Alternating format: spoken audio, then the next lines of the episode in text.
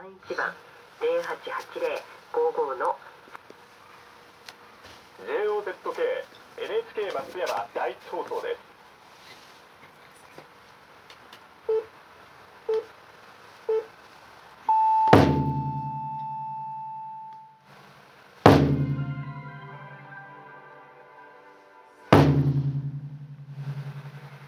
こんにちは正午の NHK ニュースです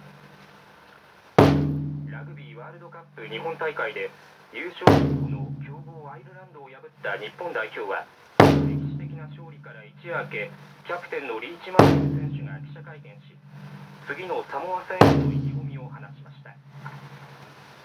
ラグビーワールドカップで日本代表は昨日1次リーグの第2戦で優勝候補の一角アイルランドと対戦し前半は粘り強いタックルや攻撃を見せて